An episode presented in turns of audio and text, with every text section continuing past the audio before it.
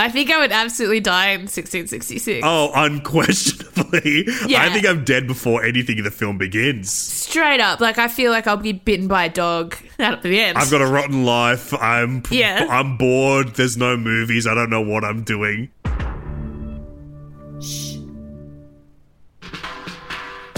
Who goes there? I'm Jen Fricker. I goes there. I'm Alexi Toliopoulos. Welcome to the Big Film Buffet. This is a podcast for pop culture fans and people looking for what to watch recommendations. And here we are at the final installment of the Fear Street trilogy, Fear Street Part 3, 1666. It is hotly awaited, deeply anticipated, and I cannot wait to get into our discussion on all things spooky, all things ooky, and The Witch itself in 1666.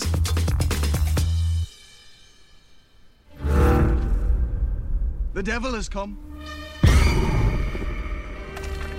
and cast his darkness over us.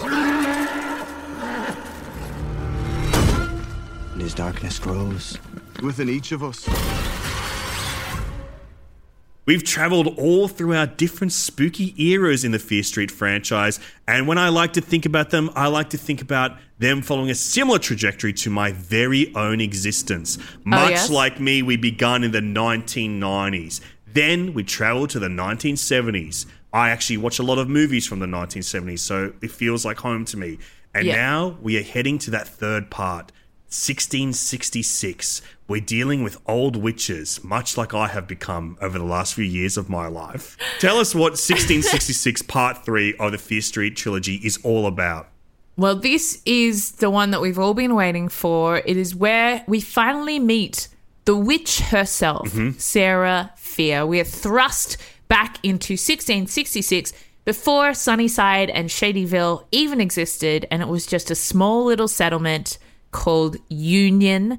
There lived Sarah Fear. And there we find the curse that takes us all the way through the Fear Street franchise.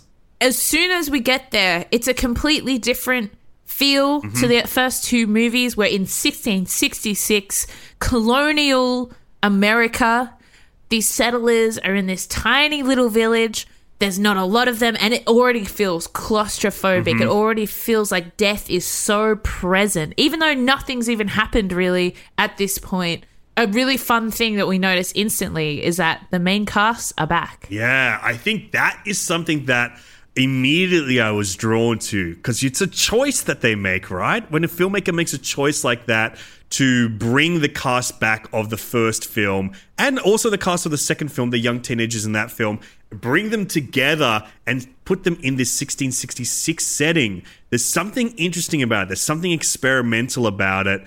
And I think it's really effective horror filmmaking because it gives us this uncanny feeling. Like there's something just off center about it, puts us a little bit on edge because we're used to these characters in a different mode. We're used to these actors in a different mode with a different accent, even. And seeing them playing like people from way back when, it gives us this feeling of something is astray or something is Yeah, off. something's a bit wrong.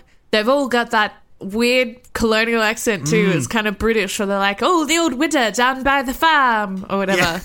I think it's also like gives us this feeling like there's a generational curse that's like trapped in them, and they're always going to be going through like this cyclical feeling. I just absolutely love that decision. It just is so creepy. It is so creepy. I think there's something really inherently spooky about those kind of small colonial mm, settlement. Absolutely. Covered in muck and mud.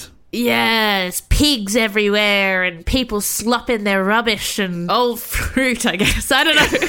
It feels like we're living in compost when you head to like a place like this. Totally. And again, you have the tension, the weight of the first two films. You know how extreme it gets from mm. this point on that is already putting the boot on your neck. You know what I mean? Yeah, absolutely. I think one of the other cool things about like having that returning cast come back is that we immediately have an investment in who these new characters are because we know the actors. We know them in this world. We know them working with each other and it kind of already puts you in the feeling of being on the same side as them or having so much interest and investment in all the twists and turns in this new installment from the get go. We have an idea who these characters are, and then our film plays with like the expectations we have of them. And I gotta say, I'm really impressed by the leads, Kiana Madeira and Olivia Welch, and all the other returning people that we've seen before, coming back and then applying their characterization, just retooling it a little bit onto who these new characters are in this setting. And I think it's like really cool just seeing them like act together with a changing dynamic. Yeah, again, it makes it feel very locked in mm. as well. It's like the pieces have kind of shifted a little bit on the board, but you're still kind of trapped in this story essentially about a curse, about things going wrong on a primordial level. Mm. And the evil being deep, deep, deep in the roots of this town. Absolutely, dude. I gotta ask you this because you loved Ashley Zuckerman in that first film, Australian legend. Yeah, I think he's great. Again, kind of playing this spooky outsider on the edge of the woods. The wig situation is incredible for mm-hmm. everyone here. Everyone's covered in slop. Like, everyone's just got mud stains everywhere. It just feels like such a brutal time to be alive. In terms of like an aesthetic as well, it almost feels candlelit. There's like a softness and a flickering to each frame Yeah. that kind of just brings this warmth to something that otherwise could be quite chilling, I think. I think that's it. There's like this play between chilly and warmth in this film. There are those bonfires, there are those candlelit things, which is like what we associate with like the filmic look of films when they go back to like this period, like this older colonial period. That balance between those two things, the coldness and the brightness coming together. And also, I think what it really does is it puts you on edge because it's not like a torch. It's not like a regular light. It's not like tungsten, dude. These things can just snap and disappear the light.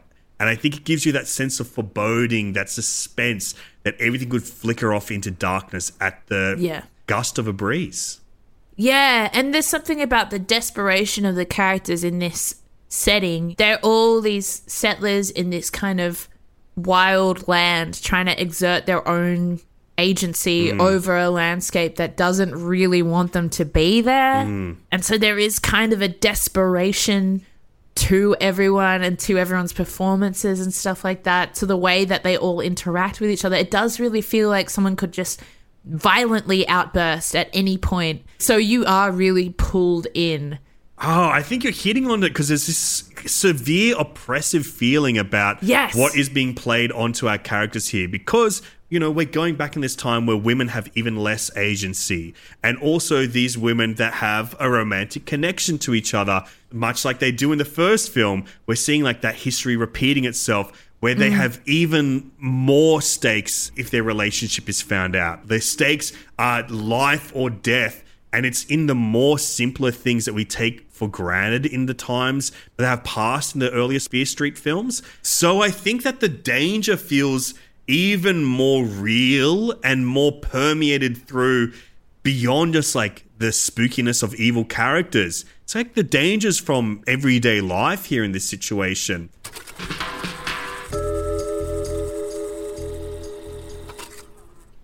I think one thing that sets this really apart from the other films is to fit in with the setting. The other films have had these really interesting, fun, mixtapey soundtracks that feel like they're kind of curated by the characters of the films and their different tastes. But because we're in 1666, I couldn't tell you one freaking song from this era. I don't know, Green Sleeves or something, the ice cream truck song. You know, that's all I could think about is like that kind of music. So music plays a very different role. We then have like a much more cinematic, proper emotional score from an absolute genre maestro, Marco Beltrami, who has done stuff with Scream. He did the Scream scores. He's also done A Quiet Place, heaps of other top tier horror films, westerns like the remake of 310 to Yuma that earned him an Academy Award nomination. So this is like a real, like proper genre composer who knows all literally the strings to pluck to make you freak out and get on edge. And I think it's interesting seeing like the score develop this time and how that ratchets up the tension and how that makes us feel oppressed and feel, to be honest, a little bit sickly at some points in this movie in a very exciting way. And it's interesting how this trilogy has kind of built each unique identity around like the oral, the auditory experience of the films. Mm. Yeah, they're all very, very specific in their oral identities. The strings in this, they're like classic horror movie strings, you know? Not to the level of like, say, Psycho, mm. but in that there's just this kind of drone of strings that's constantly going and then certain just like string stings that really again just ratchet up what is already quite a tense movie. Yeah. I think as well, like, it's that shift from more kind of campy horror subgenres, like your hmm. teen slashers. This is more deeper. This is more that supernatural meets religious horror. I'm thinking of like vibes like The Witch, or as many might pronounce it, The Vitch with a double V that you can see on Netflix, or The Apostle, which is also on Netflix. Movies like Sleepy Hollow, or The Exorcist, The Crucible, The Conjuring. And one that I personally love that I think this really is in the same field as, uh, which is M. Night Shyamalan's The Village. Yes. And there's something about these kind of horror films that are about like deeper and darker themes of religion and belief and society around them that really unsettle us. It's these horror films that are so different from slashers. Slashers are like predatory and about being chased, about being the hunted. And these are kind of more about uncanniness and the awakening of like a deeper, dark evil beyond what we can understand is possible in nature. And this is a stuff that, to be honest, is what really scares me. I think it's really cool to see something like this aimed at a teen audience. And I probably would have become a horror head much sooner in my life if this came out when I was a teenager. Yeah, it's it's the difference between being scared and being disturbed. I love that you mentioned the village because it's such a claustrophobic mm. thriller. And it's this idea that people can just exist in their little bubble and if they live a very certain way, they'll be protected and they'll be what is defined as good, like at least in the values of these little kind of mm-hmm. bubbles that they live Yeah. in. Same with the crucible. But then it's completely just something that is agreed upon by all the people in these tiny little towns. Mm. So then if one person suddenly deviates from that, the knife edge, the tension, it just instantly flips. And then you realize that, like, that evil is so present Yes. everywhere. It's like the evil of man as well, like the evil of humans. Totally. It's like the devilish evil of the supernatural. Yeah. You actually hit something that I've never thought about before that I think is so interesting about these kinds of movies that are set in this world because there is this really prominent feeling of claustrophobia and yet the hmm. world that they're living in is free of walls almost. It's a Totally. it's like spread out. You can see into the woods. Like it's not a claustrophobia of being like kept in by a small and oppressive space. It's a claustrophobia of being kept in by a small and oppressive world and small and oppressive minds where you just feel trapped in yet can escape it. But the escape is so much more dangerous because you don't know where, you don't know the rest of the world around you at all. Yeah, totally. They've made this clearing in the middle of the woods and they've just decided to live there, right? And then what happens outside of that is completely out of their control. It's like nature wants to reclaim the town and mm. is like putting the pressure on these people. So they become more like violent in their claims of evil and godliness. This movie just gets me on so many levels mm. where I'm like, it's spooky. And there's definitely some really like messed up stuff in there some really hectic reveals that like uh, I think visually are going to stay with me Yeah. for a really long time. And I think that's kind of like the interesting thing because we're talking about like this as like deep and dark and quite like frightening on a almost soul like level. But what makes it interesting and what makes it unique is it is still quite palatable because it is stuff that's aimed towards teenagers. Yeah. So it's interesting to have like these feelings but still aimed at like a younger audience almost like as an introductory step into the deeper darker world of horror. At the heart of these three movies is the idea of feeling on the outside hmm. of like the world around you. And in the first Fear Street, you see these two girls are clearly not comfortable being who they want to be mm-hmm. in the world around them. And they've found kind of friend a friendship group that are similar like outsiders mm-hmm. in this kind of world where they they have a lot of expectations put upon them that they don't necessarily feel like they can or want to live up to.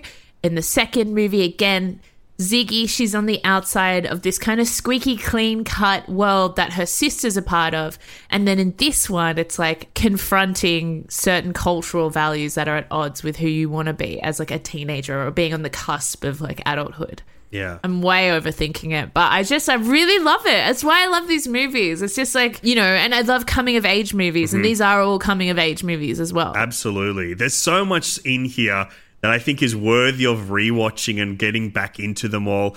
And there's so many twists and turns that I dare not even get close to talking to in Yeah. this film because I think there's so much value in the surprises and turns that this film takes that I would love the listeners to find and discover for themselves. So instead of getting into those deeper, We've had these three films. They're all set over three unique eras in three unique settings. I would love to play a little game of survive, thrive, or die with each of these settings. So, which one do you think you would survive? Which one do you think you would thrive in? And which one do you think would meet your certain doom? Oh no! I think I would absolutely die in 1666. Oh, unquestionably. Yeah. I think I'm dead before anything in the film begins. Straight up, like I feel like I'll be bitten by a dog at the end. I've got a rotten life. I'm Yeah. I'm bored. There's no movies. I don't know what I'm doing. Yeah. I can't even imagine what my life would be. I'm guess I'm eating I'm eating an apple sitting in mud. So That's what I feel. I feel like I I get kicked off a, a horse, or I Mm-hmm. get kicked in the head by a horse, and then I drown face down in some mud. That's how it works in 1666. an instant death. Instant It's die. not even yeah. The kill. There's no killers or anything like that. Mm-hmm. It's just yeah. I'm just not made for that time. Yeah. I personally think I would just get by and survive the mall. I think the mall would be. There's so many times in my life I've been wandering around the shopping center, bored out of my gourds, you know, just like just wandering around, going like, okay. I've worked in shopping centers when I was like a younger person. I've hated them. The food court drives me crazy. At least I would know where to go because I've been in them before. I've been to the back where we throw the boxes in the bins. I've been there, man. I know them like the back of my hand, but I Yeah. would just survive because I'm like, this is not my environment. This is not it for me. I would say I would probably thrive in the mall. Okay, we've got a thriver over here. Sorry to say it. I am a thriver. I used to work at a big department store Mm-hmm. for a long time, many years. Majority of our life, perhaps. In a way, I died there already. Everything in my life is post mall. So you think you're thriving there? I think I would know which way to get out. If the roller shutters came down on the mall, Mm. I think I have a, a little plan in my head of how to get out of there. I actually got a bit obsessed with the idea of this mall in these movies. I researched it because I'm like, how do you film in a whole mall? And it's really cool. They actually found this like old dispossessed mall in Atlanta where they were shooting. And it's been kind of like a slow death for this mall since the 90s. So it's all these original stores, clothing stores called Gadzooks and stuff that they filmed in. I think it's really cool. And it's called the North DeKalb Mall. And they just retrofitted it all to be a little bit more 90s, but they didn't have to do too much stuff to make it look like 1994 Shady Side. It's all really there, and no one's been in it for about 10 years. I love that. That's so spooky. And I could see you thriving there, but I think I I think I barely survive. Where I would thrive, however, it's that summer camp, darling. I've Really? become a summer boy over the last 10 years of my life. I mm-hmm. rejected summer as a teenager. In my adult years, I've embraced it. I know my summer survival skills. I know how to survive summer now. I wear very short shorts. I wear ballet socks so the wind can caress my legs. These are my summer survival skills that I use year in each year for about three months that I know how to survive summer. So I think if you add a killer in the mix, I'm still living a cabana lifestyle in summer camp That is Yeah, not going to hit me. How does that transfer though? Wearing ballet socks to having a slasher come after you in the forest. Yeah, it lets me get through quicker. My clothes aren't getting caught on anything, Oh, okay? Yes, I'm wearing a flowy Hawaiian shirt, but if it rips, it rips. I would still wear a ripped thing. I wore ripped jeans in summer, okay? They were ripped in the crotch. They gave me ventilation. they were actually the perfect summer pants I've ever owned. This is me living normal summer. If there's Yeah. actual survival at risk, let me tell you, I'm still thriving. I can handle it. The real it. slasher is whoever put them rips in them jeans. That's what I'm saying. So I reckon I'm thriving summer, baby. I got it. I love it. that. You're a summer boy. I love that.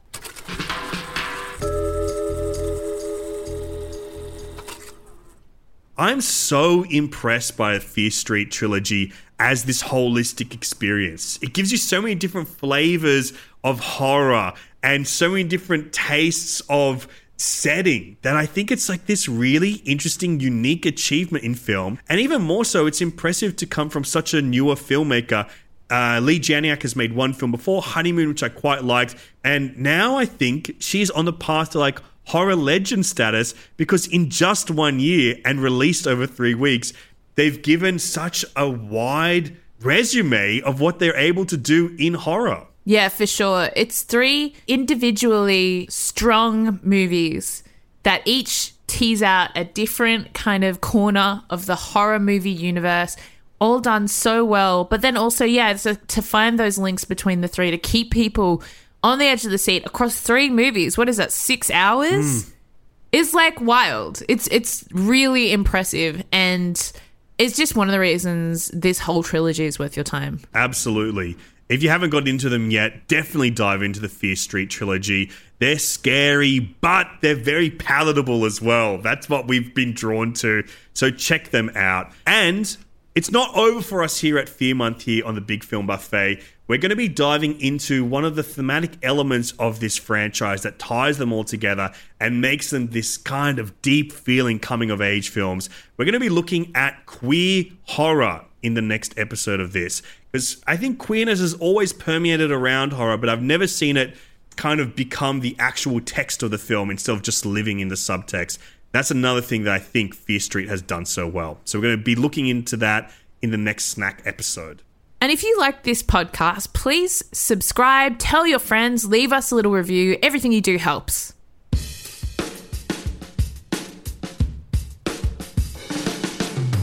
This episode was hosted by me, Alexi Toliopoulos, and you, Jen Fricker. Produced by Michael Sun and Anu Husbold. Edited by Jeffrey O'Connor. Executive produced by Tony Broderick and Melanie Marnie.